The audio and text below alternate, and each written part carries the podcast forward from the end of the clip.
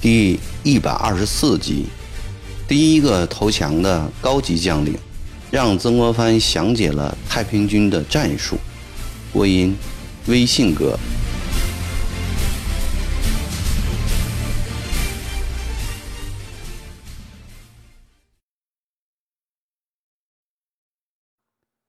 第二天，杨国栋陪着文以德离开了池府州。池府州距离祁门不到三百里，起码一天的路程就到了。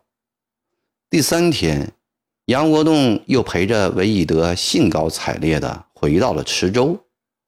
以德向叔父述述了曾国藩如何的倾心仰慕，如何的推诚相待，并答应韦俊手下的八千子弟兵仍然全部归他统带，不撤。也不换，这点最让韦进放心。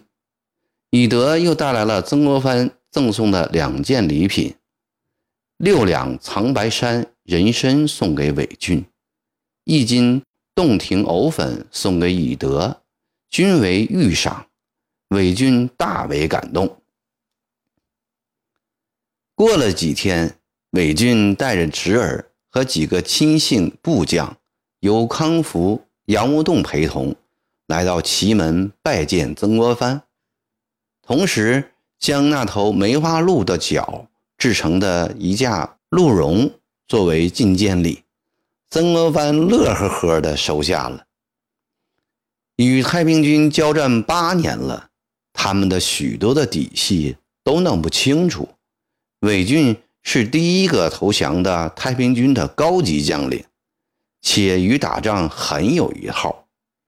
曾国藩详细的询问了一些有关当年内讧和现在天津政权的事后。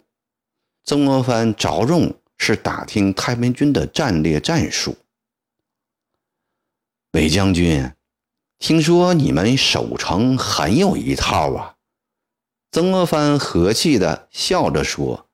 俨然一个宽厚慈祥的长者在问：“回禀大人。”韦俊欠声答道：“我们守城有句话，叫做‘守险不守批’，即精锐人员不居在城内，而在城外要塞守御。比如守武昌的时候，就在花园蛤蟆基筑垒；守安庆。”则在集贤关筑垒。曾国藩一怔，看来安庆的要害在集贤关呢，这真是一句至关重要的话呀。那你们惯用的阵法又是什么呢？曾国藩接着问。常用的阵法一共有四种。为了讨曾国藩的欢心，韦俊。滔滔不绝地详细谈了起来。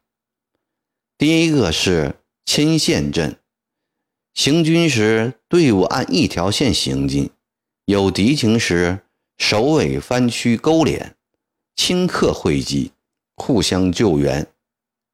第二个是螃蟹阵，三队平列，中队人少，两翼人多，形似螃蟹。可以随时变阵迎战。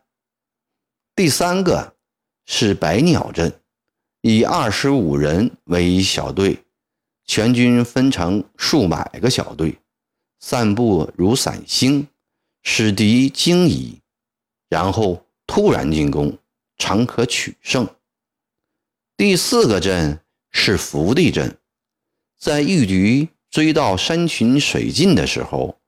忽移其眼，牵其其眼，转瞬间，全军都俯贴在地上，既不闻声，然后一起举，牵其举其力，全军从地上爬起，按旗号指点，如蜂涌潮奔，向敌军反扑，转败为胜。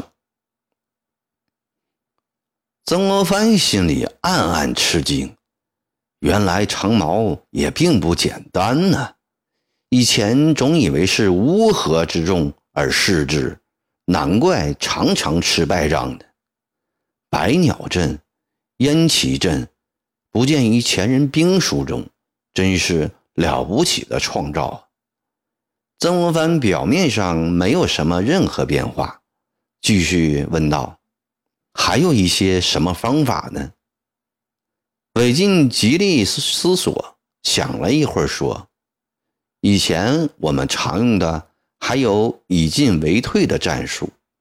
每当要撤离一地的时候，必连日出队，打仗不息，前进几十里，逼近敌营下寨，使敌不疑。到了布置完毕，突然一夜之间安全撤退。当撤退时，必在城墙上或立草人，或立木桩，上顶竹帽。白天遍插旌旗，晚上虚张声势。这使得曾国藩想起那年石达开一夜之间撤离南昌的时候，正是用的这个战术。心里在说：这些个长毛，绝不可等闲视之啊！谈了这些大事后，韦俊又对曾国藩谈了些太平天国内部的繁琐称谓，比如天王的话称为圣谕，东王的话称为告谕，翼王的呢称信谕，英王的称金谕，干王的称宝谕，永王的称瑞玉，等等。又如王长女称天长金，二女称天二金，丞相子称成公子，丞相女至军师女皆称玉，师帅女至两司马女皆称雪，等等，如此这类。曾国藩和证人听了都嬉笑无已。此时，陈玉成正率兵五万来救安庆。曾国荃向祁门告急，曾国藩命韦俊率所部渡江援安庆，另外派湘勇进驻池州。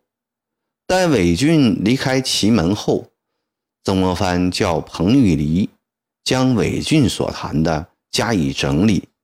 题名叫“长矛战术”，预抄十多份，分发给湘勇主要将领，又派人将李鸿章县的安徽分府地图给曾国荃送去，另附了一封密信。